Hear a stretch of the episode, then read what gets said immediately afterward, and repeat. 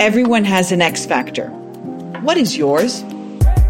In today's economy, if you don't stand out, you'll be left out. The good news is the greatest differentiator is you. Hi, I'm your host, Torin, with Become Famous for What You Do podcast. Here you'll learn how to discover, manage, and ensure your X factor stands out in your business, industry sector, and community. Fame for fame's sake is not a topic, but rather we talk about how to deal with the critics, manage fear and imposter syndrome, and provide tidbits to stand out with confidence and draw people in. When you become famous for what you do, you will thrive in life, wealth, and influence. So let's get started.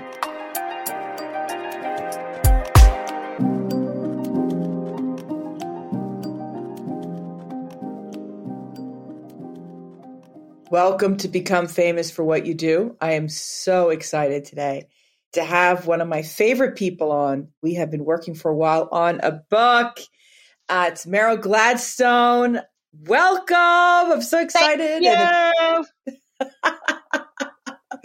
we can't stop smiling because we have been hunkered down working. I've been privileged enough to be the editor of this amazing book, seeing it progress and seeing you as an author on this. So we're going to talk about that, talk about how you came up with this. Uh, you've been an amazing generational wealth strategist, giving advice to various places, and you have taken on a new asset class.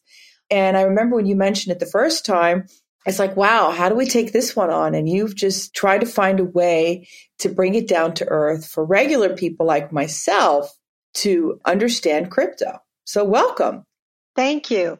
Happy to be here. Tell us a little bit about your journey. How did you come to want to study cryptocurrency of all things? You have all the other asset classes you can work on, and you decided on crypto. So, disruptive technologies have been really an interesting investment opportunity, generally considered high risk. I am a trustee, so I manage nine trusts and entities. And so part of my job is to figure out what to invest in how to manage risk and how to grow assets over time. And when I went to my experts about crypto and blockchain and the tech, you know, the disruptive technologies of blockchain, the experts that I talked to and run things by really either didn't know or they're like, talk to the hand. It's not safe. It's terrible. You know, there's no regulation. It's tulips, you know? And I understood their perspective. What I realized is they're not going to position any clients because they're very conservatively oriented, which I that's their job. They were not going to position us to be prepared to step into or to benefit from the disruptive technologies that the blockchain affords us. So I took on studying cryptocurrency because that is what the product of blockchain at the moment, right? So I said, well, if you're not going to teach me, I'm going to dive in. And a lot of some very smart people that I know that are more disruptors and creatives said, you got to do it. You got to do it. You got to do it. I'm like, no, no, no, I don't want to do it. I finally, I'm like, all right. When I saw Bitcoin and Ethereum change and go from 500 to 1,000 to 5,000, they kept telling me, get in, get in, get in. I'm like, what is this crazy freaking, what's going on here? This feels like Vegas. But what inspired me is my responsibility is to figure out how to generate wealth over time. And I knew that blockchain was a technology that is going to define our economic future at some level. So I took it on to learn about it. You did take it on. And I think what the listeners can really learn about is how you take on something you don't know. It was very fascinating to see your journey because it's been like what two years right now, or mm-hmm. year and a half. Uh, you've really like about two and a half years, I would say. Two and a half years, two and a half years. So Tell us a little bit about it because you don't know anything about it, and the experts that you have in your life don't really know anything about it. So, how do you, what did you do? Well, yeah, they, they either didn't know about it, didn't want to know about it, or were, were annoyed because they lost money because they bought it, you know, they bought at a cyclical time that was down or what have you. So I found a couple of mentors that were very safety and security oriented and also had done very well in the space because they were called OGs, original gangsters. They got in at the beginning and they actually helped build some of the technology. So I found a couple of mentors that could really teach me, guide me, and support me as a trustee to step in in a way that was safe and secure, as safely and securely as one can inside of a very disruptive, risky asset class. But quick question How did you find the mentors? Like, what are your criteria for finding a mentor? I think a lot of people right now feel lost. You're getting bombarded on online with anyone that says they know how to do it. A lot of people say they're the OGs. How did you define your mentors? How did you find them? so I have friends who are futurists and I saw stuff on YouTube, but rather than trust people on YouTube, because, you know, 98% of people aren't going to give you the right information. I knew I had to find the 2%. I went to my friends who were very, very accomplished futurists who were very much involved in future technologies. And I asked them, since I know nothing and they knew me well, how can I approach learning about this and who would be good to teach me? And one of them said, well, I will, I'll teach you. She charges. And she said, I do these courses, very entry level beginning courses. And because I had taken another course from her around audience building, you know, in the social media space, I knew how she thought and I knew how she structured curriculum. So I trusted her approach. And I was fortunate. I went to my network and I found out who was the best and who was already accomplished in the space and that they had a proven record. And I saw what their record was. I didn't just take their word for it. I, I, when they told me what they did, I was able to go, oh, yeah, that's what happened. I had to use my gut though, because it's, you know, it's a new area. There really are no tried and true experts. So I had to really go with my gut too. Just to recap what you were saying, which I think is so important, is 2%. Looking for the 2%. I thought that was a really fascinating thing. Expand upon that because I believe a lot of times we get captured by someone that's very confident in themselves. And really, what it's about is finding that 2%. Gauging the 2% is hard in this industry. But like you're saying, you listen to your gut and you look at the results but how do you define the 2%? If everybody's saying something, if the media is saying something, I look for the futurists that are actually looking beyond what's being said. So in my network, I have, I surround myself with people that tend to be ahead of the curve in terms of information in that asset class. I seek them out. You seek out the futurists. I do. I love that. So you're so the 2% are kind of the people that are not just caring about the now, but caring about the future. They're creating the future. They're creating the future. Wow. So I don't care what asset class it is, and I don't care what's happening in the in the world economically. They are so plugged in. They're talking to the people that are driving these trends are driving these movements or driving these economic waves yeah, so I've made it a point to find people that are in the know and know what's likely to come ahead and can think through beyond what they know to see where they're headed. Because if they're responsible for generating wealth in an asset class, they have to think 10, 20, 30 years ahead. They must position themselves for anything while they are keeping their eye on the ball to, to, to double their portfolio or expand or what have you or acquire more. They're 10 to 20 to 30 year long term thinkers and beyond. Sometimes they're multi generational thinkers. So that's who I've found and that's who I listen to. Wow. And then getting them to want to help you, what do you believe is the quality of the mentee? They don't want to waste their time with people that are not going to be in action and are not going to uh, respond to their training or their opportunities. So I make it a point to, I have what I call mad money. I love the mad money. First of all, I manage asset classes and certain percentages go for certain things. But inside of that, I have my mad money in each little asset class. So I ask them what, what they would need from me in order to work with me. And I'm very authentic. I'm very appreciative. I'm a good listener and I'm a good, I'm a good learner and I'm a good implementer. So they can trust that they're not wasting their time with me if they support me and help me to move me forward. And oftentimes they'll have something for me that I can invest in and they'll share with me why they're doing it and how it could work for me. They, but they never force anything. It's not about that. But I'm willing to look at what they have and go, all right, well, let me see if on its surface or on its face, it's something that would be good for me to step into. I love the concept of mad money because no matter how little you make, you can set aside some mad money and feel like that is a portion you don't have to care about. And I love that because that's what I'm doing now, taking your advice. I haven't invested in crypto yet, but I've been reading up on so many books and everything. So I kind of feel like I know the intricacies of it. Yet you won't know anything until you have actually done it.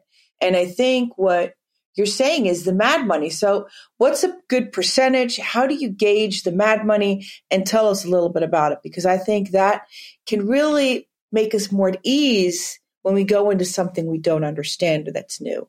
So I consider that which I don't care if I lose it. So if you're going to go and buy coffee for a month or two or five, or you're going to Starbucks, or you're going to go to Vegas for a weekend or two, how much money would you take and allocate to that that you're not that you're going to allow yourself to be entertained by it? You're going to allow yourself to possibly win and you're going to allow yourself to uh, to play full out and whatever happens you're okay with it and you're not going to bag on yourself you're not going to beat yourself up because you realize there are aspects that you cannot control if it's new disruptive and unknown. Not to mention our learning curve you know if we're at the beginning of it even if we made the right move we might make a mistake that might have us have a loss but i don't see it as a loss. I see it as investment in learning. And even if all i get out of it is the learning and i then that's in and of itself a good a good spend. So do you have a mad money story for us? Oh my goodness. No names no names nothing but do we have a story? Well yes i definitely can give you a story so I took $25,000 and I invested in a stock before it was on any kind of a stock exchange with the company. So I invested in a friends and family round and it was cryotechnology for transporting biological materials. So a lot of pharmaceuticals do these these huge tests around the planet and billions are spent on transporting these seeds or these biological materials, these tests billions are spent to transport them all over the world because they're trying to figure out viruses and vaccines and and animal husbandry. There's all kinds of applications for cryogenically transporting or f- frozen specimens. So I invested when it was, I think, 50 cents. That's kind of crazy, right? Like who does that? They said it would take five to 10 years. Well, it didn't. It took a lot longer and it went through all kinds of imaginations and CEOs and fights. And, and it went from over the counter OTC stock exchange. Then it went to NASDAQ. And then they had a two for one split and a reversal. I mean, it was, it was like a freaking soap opera. But, but at that, at that time, you know, I was like, all right, whatever happens, happens. That $25,000 turned into $1.5 million but it took 25 years. No, sorry, it took 20 years and four CEOs later. And what's so funny is a couple of the CEOs that were replaced, their options expired. So they never ever got a penny. And I ended up making that 1.5 million. And I took, you know, I took risks along the way by buying a more here and a little more there. But yeah, when it went from, it went from uh, 50 cents to $90 a share. So that was a little, that's a mad money story. That was one of the winners, right? So honestly, here's another little tidbit. Just figure if you're going to do, I call them cowboy investments. I call them cat, right? Okay. The mad money is, uh, isn't that funny? I call them cowboy investments. I always have. so if you've got That's 10, yes, if you've got 10 cowboy investments over the course of your life, if two of them work, if one or two of them work, the other eight won't matter. So for me, mad money can be a hundred dollars, a thousand, ten thousand, twenty. Uh, you pick your mad money amount.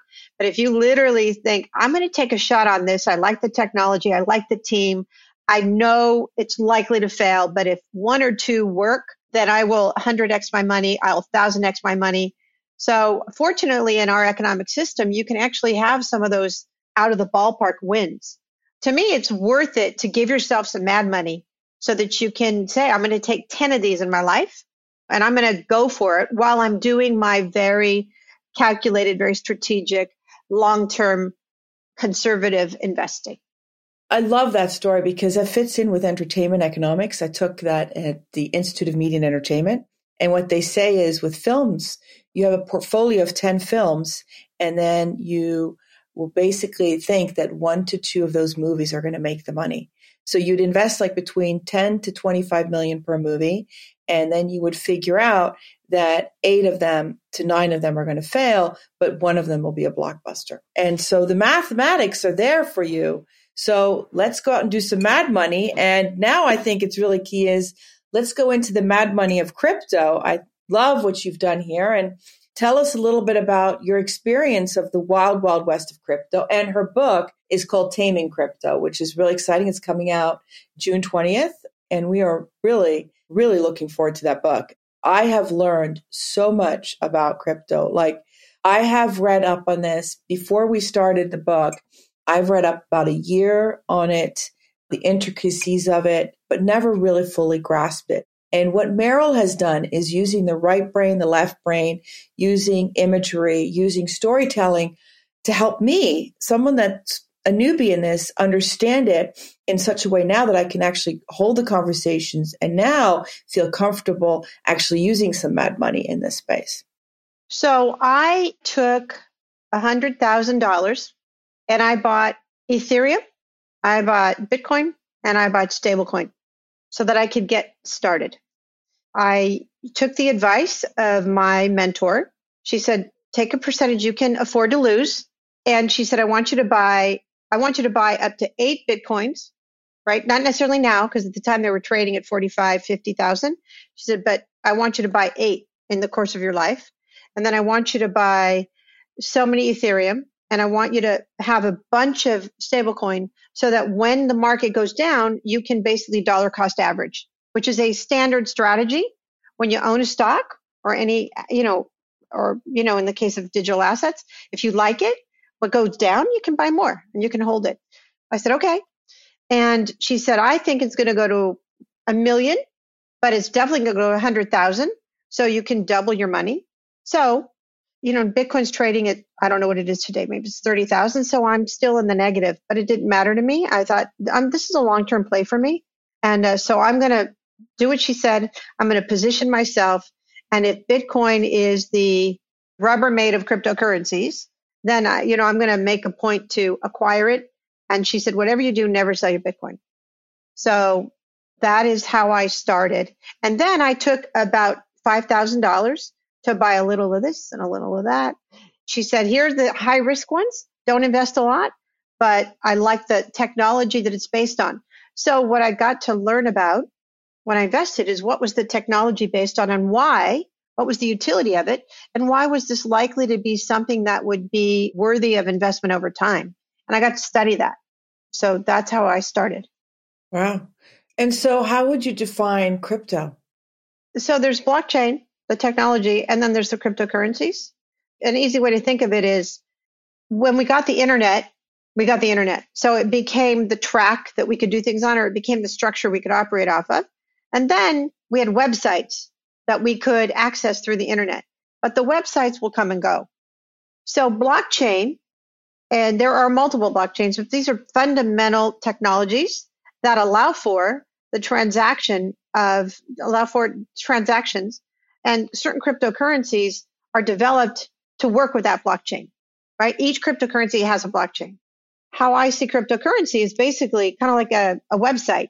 How long will it be around? I don't know. Depends on what they're doing, what the utility is, and if it gets mass adoption. So that's how I see it. And Ethereum is special because Ethereum has a blockchain, but it also has a token connected to it. But it also is the, the coin that you have to use. You have to have a little bit of it to pay the transaction fees when you want to do trading for cryptocurrencies. So on many blockchains, Ethereum is the coin or the currency that they will allow to pay gas fees.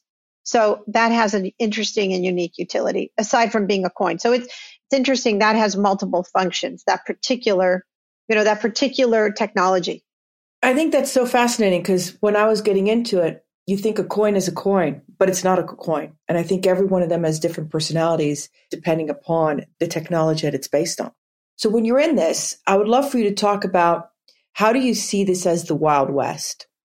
A lot of people in the space think of it the wild, wild west of crypto. So for me, that made a lot of sense because there's so many, there have been so many shysters in the space.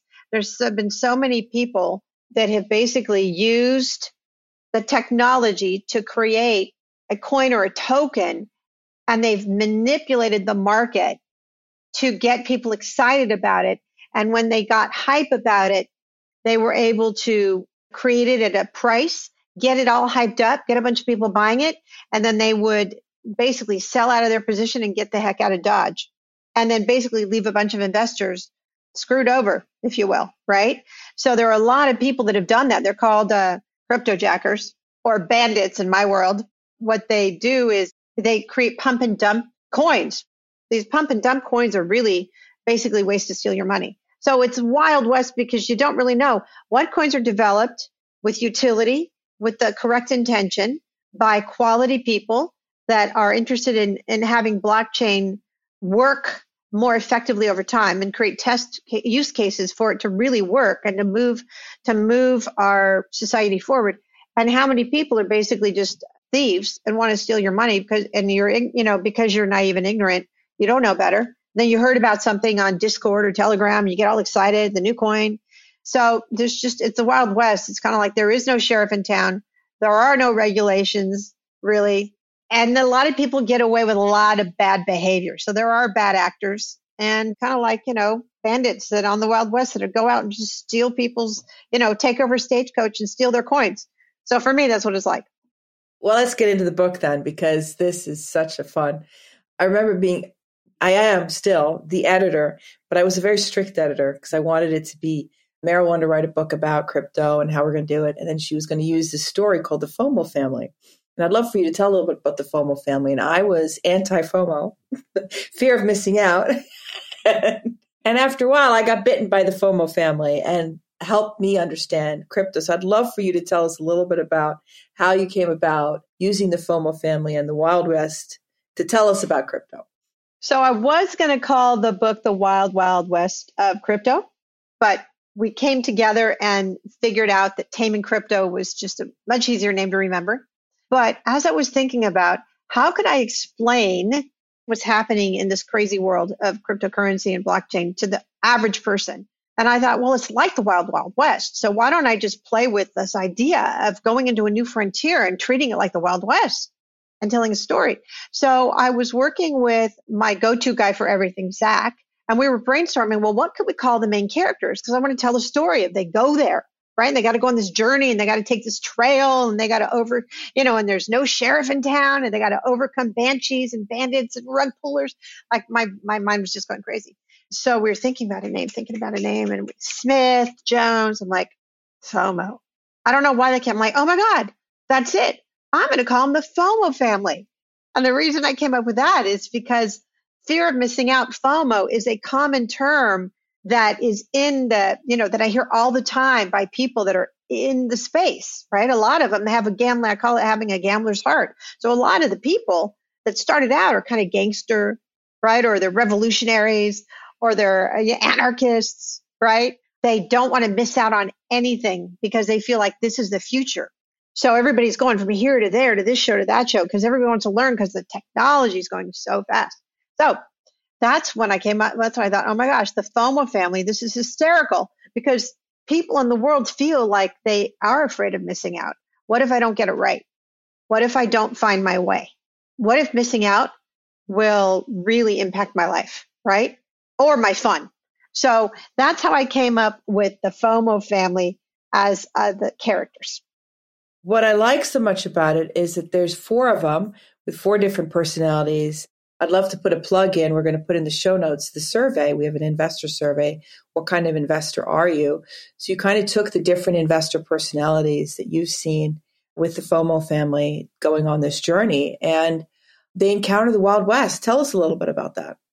What I decided to do was create this world where they have to go and they want to become ranchers. So they're in the main city, something terrible happens, and they have to make a choice. The choice is they either stay and suffer and figure out life as they know it, and it will be miserable, or they go into the perilous new frontier with the intention of setting up a ranch or a ranch and a farm, but a ranch.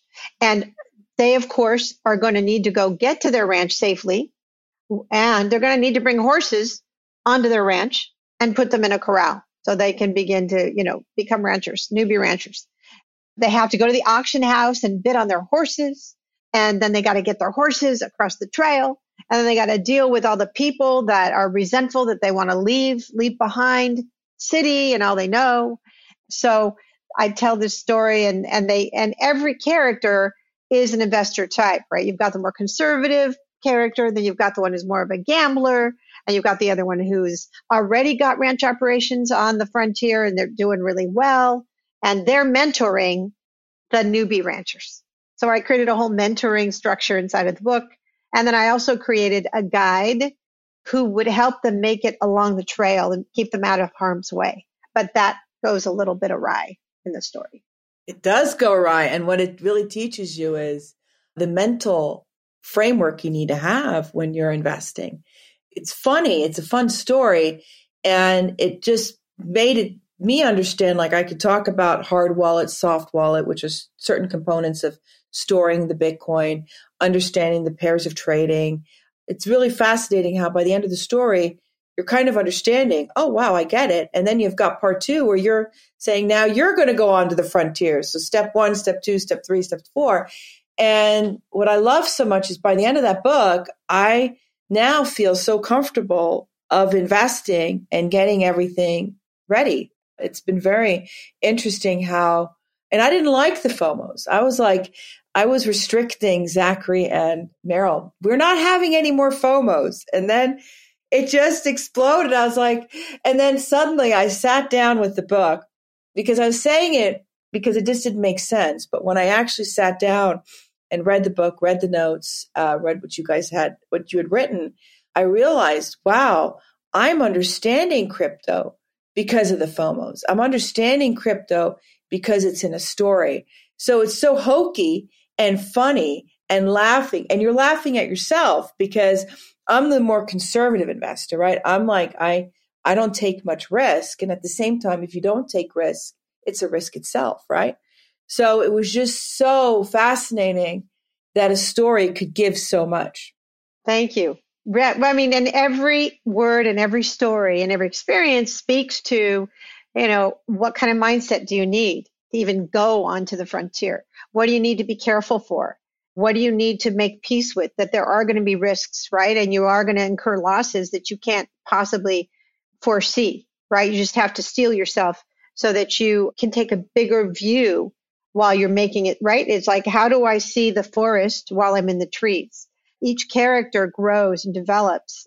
They start out as immature and newbies. And then over time, as they go through these experiences, they become stronger.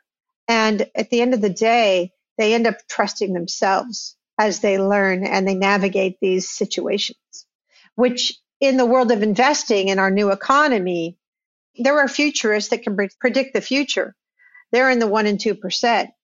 But unless we're futurists, and I highly recommend we step into developing our futures, our futurist skills a little bit if we can. But short of that, how do we position ourselves so whatever happens, we are as well positioned as we can be, and we don't turn in on ourselves as things happen that we might not have predicted? How do we stay more agile and nimble? And that's another really lesson of the of the journey is how do we stay nimble no matter what happens and stay together and move forward toward the end goal, which was getting a ranch in the different parts of the frontier and getting there safely. And the ranch is basically your soft wallet, which is your digital wallet to store your coinage. And then the goal is to get it into the hard wallet, which is offline wallets. So, yeah, I have to say, I was really surprised at how much I liked it. And then having the framework afterwards, step by step, me following the FOMOs. But what I'd love to touch base on as you go out into the frontier, one thing I've learned from you is to have mad money. But the FOMO family didn't have mad money because they lost everything and they had to go no matter what. But what kind of an advice would you give or what have you learned by going into a new asset class in the frontiers? Do you have some tips, lessons, something that people can really ponder on? Whatever we do, due diligence is important you know, if you're going to go into a new asset class and if you're going to go into this digital asset class, then have a plan before you do anything. Even if it's a little plan, like I just want to buy Bitcoin and hold it for six months and put in your security measures. So you're going to transact on an exchange and you're going to ideally transfer those assets to a, a soft wallet or a hard wallet. So there are security steps that you want to take and learn about before you even go on to an exchange. You even want to figure out what exchange you even want to go on. So for example, Coinbase is a publicly held company in the United States. However, Kraken is an exchange that's never been hacked. So you really want to, and we talk about this, you know, we're doing trainings on, on presenting this information, but you want to really do some due diligence, slow down, don't be in a rush and go, what, you know, identify what exchange do I want to trade on and have the wallet organized ahead of time so that after you make your trade, you have a wallet to move it into and you want to have your security settings on the wallet set up well. Whether it's a soft wallet or a hard wallet, most people begin with a soft wallet and then if they do want to become uh, long-term holders or they want to take on more cryptocurrencies, then they'll have a hard wallet, which allows them to hold things on a device that's offline, that's not connected to the internet. The soft wallets are always connected to the internet. And that is where hacks occur when something's connected to the internet. Internet. So essentially do your due diligence on anything you're going to do. Have your wallet set up ahead of time before you buy anything have a plan before you even set up a wallet. And it can be very basic and you can always shift it the next day. But and that's what I really liked about the book for the listeners, if you want to learn more about it, is is that you've created a system of security, checklists of security, right? So what's interesting is creating a pattern. What I like so much about it is create a pattern on how you're going to come up with a password, create a system on how you're doing it. So you're doing it at the same time. And this reminds me of like, I don't lose my keys. And the reason I'm not losing my keys is I do the same thing every single time. And when I get a little bit stressed, I will, and if I'm not out of pat, what happens is my brain goes into my pattern without me forgetting it. So I'm like, oh my God, I forgot my keys. And then no, it's exactly where I put them in, exactly the pattern that I've created for myself. And what I really like about the book is you're giving ideas on how to create a security pattern so that I won't forget my password like those nightmare stories where there's billions of dollars because you don't remember your password, right? And you can't retrieve your password. Well, and I actually, there's going to be, um, there's an expert that we're going to bring into our mix here who's created a technology where you never have to remember your password again. It's a special wallet and it does special things he came out of retirement to build this and it's fantastic technology and we're going to be one of the first ones to talk about it in our book so that you don't have to remember but uh, you make a very good point so in terms of i'm going to give everybody one tip here when you create a password and when you when you have what is called the seed phrase so when you set up a wallet they'll give you 12 words and they want you to remember them in a particular order we never take pictures of those on our phone and we don't keep them on our phone. We do not keep them uh, in the cloud on our phone. What I do for my passwords is I have a thumb drive that I've got connected to my computer and I keep my passwords on the thumb drive. And I have two. So I have a thumb drive and then I have a backup thumb drive. So I always have two thumb drives and I have LastPass and LastPass has a very complex password.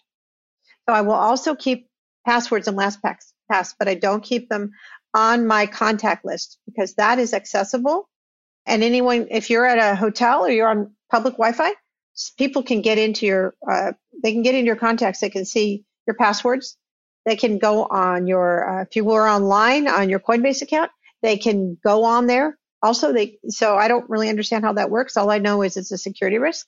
So in terms of how you keep your passwords, that's really, really important to do it well as a habit, as you said, so that you're not exposing yourself unnecessarily to you're in a hotel lobby and someone comes and they're like stealing everybody's stuff right there with their special devices. You know, they're the bandits, right? The banshees that are out there to take our horses. So I would definitely recommend you guys get the book. We're going to have a course possibly on May 17th for people for the pre launch of the book, like a short one that we're hoping to set up.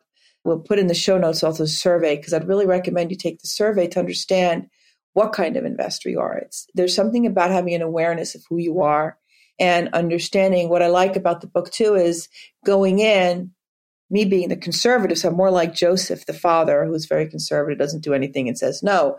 uh, I'm understanding Joseph much better, having taken the survey, understanding myself in the components of it, right? So uh, you have that. But looking back right now, as a second time author, you were a best selling author called Joy, GPS to Joy. And now we have this book that's getting a lot of traction even before before it's even published, which is very exciting. Some of the top level people within the crypto space are very interested in the book to use that for their friends and family to teach. What has your experience been like on this journey? Two parts fun and one part frustrating, right? You know, because I, I call myself the glitch queen. So if there's a glitch to be had in terms of trying out a new wallet or trying out a new exchange, I find the glitch, right? I literally have to call my cybersecurity experts and go, oh my God, what did I do? Get me out of this. And I'm like thinking, all right, universe, what's up with this? How come I keep getting glitched out of, you know, like what's up with me and glitches, right? But honestly, it's given me everything I need to continue to learn and to make the book a, a really a, a better step by step guide so that you're not going to have those glitches because I already had them to the best of my ability. So it's been fun. It's taken me into new worlds. I've gone to conferences I would have never gone to. I've gone to, you know, and I've been, I've been keynotes. I've been a keynote speaker uh, on a Web3 Web3 LA event, and I've been in Austin. I've been in Norway. I did a presentation in Norway on the book and on on crypto and why it's important, or, or why it's important to know about it, and how you can use it when you travel as an as an additional way to get money if the banks don't work right? So it's been an adventure. I've been in my own journey, on my own trail, in my own Wild West in the world with this. And I think what I love so much as we're coming to a close, it was great because we have had an editor on. We've particularly taken on this first phase of the editing to have people that are towards the target audience that don't know anything about crypto. And so the one editor says, Well, okay, I have crypto, but how can I buy anything from crypto? and I would love for you to tell the story about what we did. so, yes, so Torin gave me the assignment to go out there and go attempt to buy anything with crypto. So I got a new wallet, had a few glitches, finally got it to work.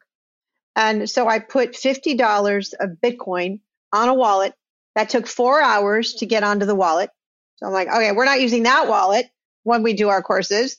So I go out there and I go to AutoNation BMW. And I say, you know, because I was like, can I? So I go there and I said, can I buy a BMW using cryptocurrency? And they looked at each other, right? So uh, they said, well, not that, no, I don't think so. And I said, well, I heard I could buy a Lamborghini in Newport Beach with crypto. They, oh, yeah, yeah, you can go to the Lamborghini dealership and you can buy a Lamborghini with crypto in Newport Beach. But no, you can't buy a car.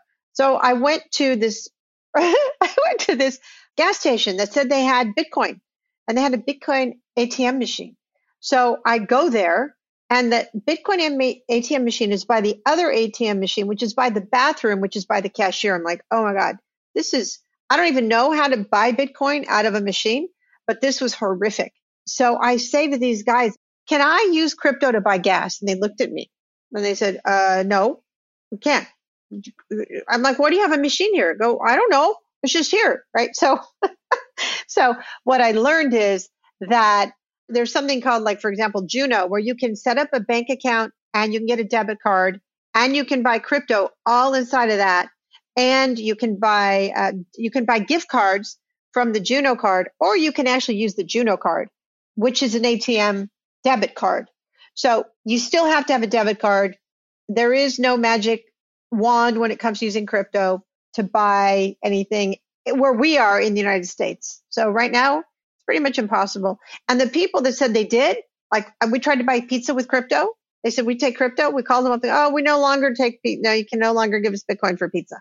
So, so the way at the moment is you buy a bunch of gift cards, and then you can use the gifts using your crypto, and then you. So yeah, you know. So now you got like ten gift cards you're carrying in your pocket to go buy your Starbucks coffee. So it's very at the moment very impractical and cumbersome. Impractical and cumbersome, and yet it's the time to invest in it. And why? Why would you say that? some of the people in the space feel that if you're 60 or over, that you don't really want to invest in it. It's too volatile. But I say if you are in your 20s, your 30s, your 40s, to invest in it will give you familiarity with how to function with blockchain. So if you go and buy a little bit of Ethereum and you put it in a wallet, you get the experience of what it means to have your wallet, you know, on your phone. You know what it means to um, send to send Ethereum to your cousin or to your mother, right? Because you learn about how you transact peer to peer. So one of the differences between cryptocurrency and regular dollars is if I want to send you $20, I send it from my bank, which is using the bank as the intermediary intermediary for you to get the $20. But if I use my wallet and I send $20 from my sending address to your receiving address to your phone, there's no intermediary. And now you have 20 ETH that you can use, and now you can trade other cryptocurrencies, which you can then trade back into dollars.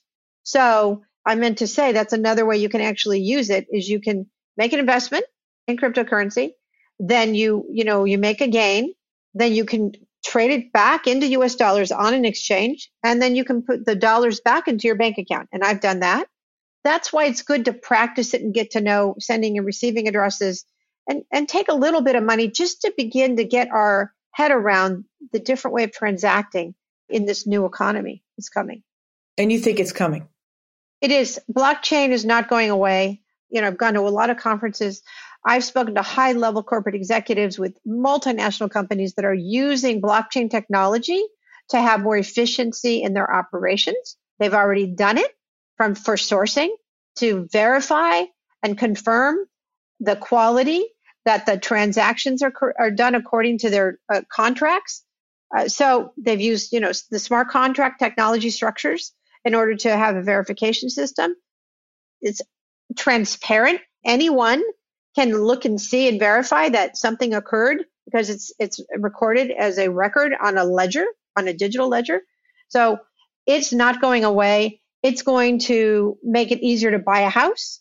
It's going to take away the need for title companies. It's going to take away the need for uh, brokers potentially. With the blockchain technology, it's able to pull from records that exists and it's able to verify records.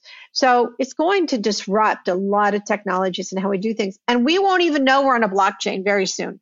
So we won't even know. We'll have a debit card and we'll have no clue is it using a bank or is it using a blockchain? So yes, it's not going away. And when it becomes more seamless where we don't know, that's coming. And of course, we have this idea of a global of a CBDC, so it's a centralized bank central coin, which is a digital coin versus a dollar. So that has been developed, and the banks have applied and have received, I think, 350 patents around their own banking coin, which is also digit, you know, digitized coin. So it's not going away. It's being developed and it's being adapted at the highest levels and institutions, even Visa and Mastercard, they are ready to go. It's just nobody's, you know, nobody's said uh, opened up the gates so they're positioned to go into a fully digitized world that includes digital assets as well as fiat. So when we talk about fiat, which is actually the money that you're holding, do you think we're going to move away from from that, or do you think they're going to be coexisting? I think they're going to be coexisting. So we're going to have our dollar. You know, you've got the euro, you've got the dollar, you've got the peso. These are all currencies that are government created. They're governed by the government, and they're not going to go away. I think that the digital dollar and the regular dollar, I think that they will serve different purposes and they may even become transferable. Will the dollar be entirely replaced? If it will be, it's not going to be for a long time. Or you know, we don't have the mindset currently without a huge disruption to go right from the dollar to a digital coin. So I don't think it's going to be like that. I think it'll coexist.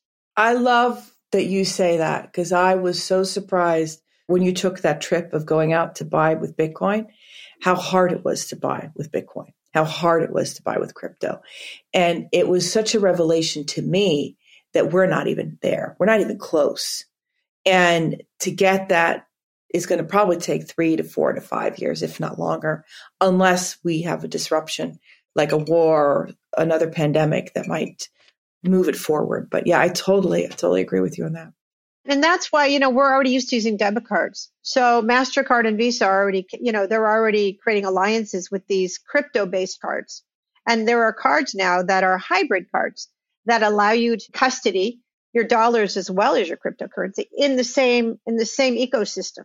So when that more of that happens, then maybe Bank of America will do the same thing. You can have your dollars and then you can have your, you know, you can have your Bitcoin and you can have your Bank of America digital coin.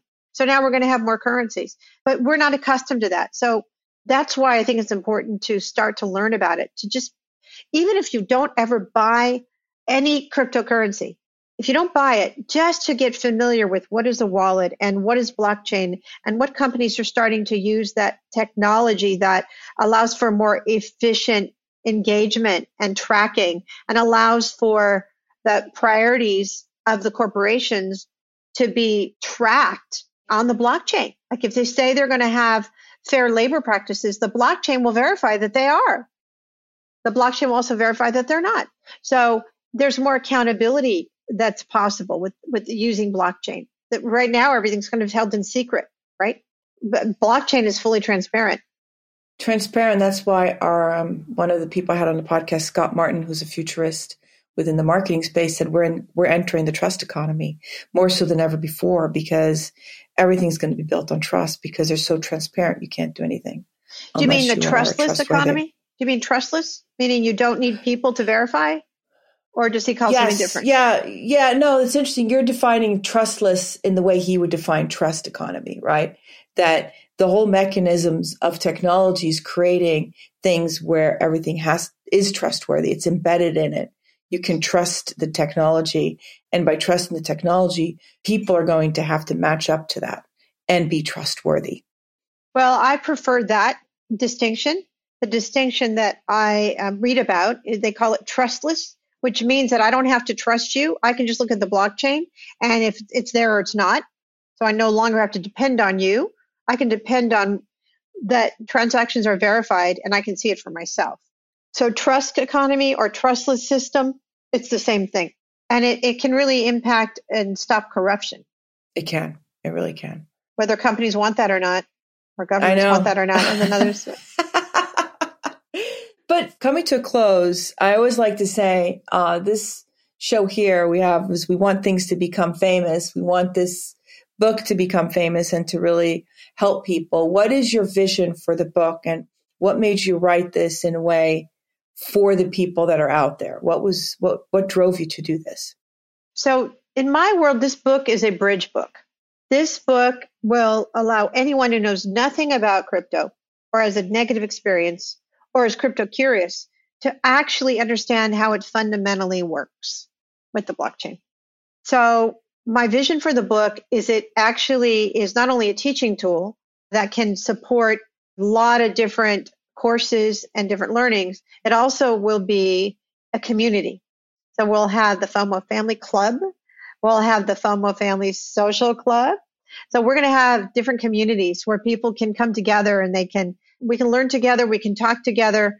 We can, I mean, we imagine eh, there's going to be a bunch of crazy characters in the book. We'll be able to share in the characters. We'll be able to play, you know, different games and things with the book. Uh, so I imagine a whole ecosystem everything from the book all the way to an entire, you know, metaverse.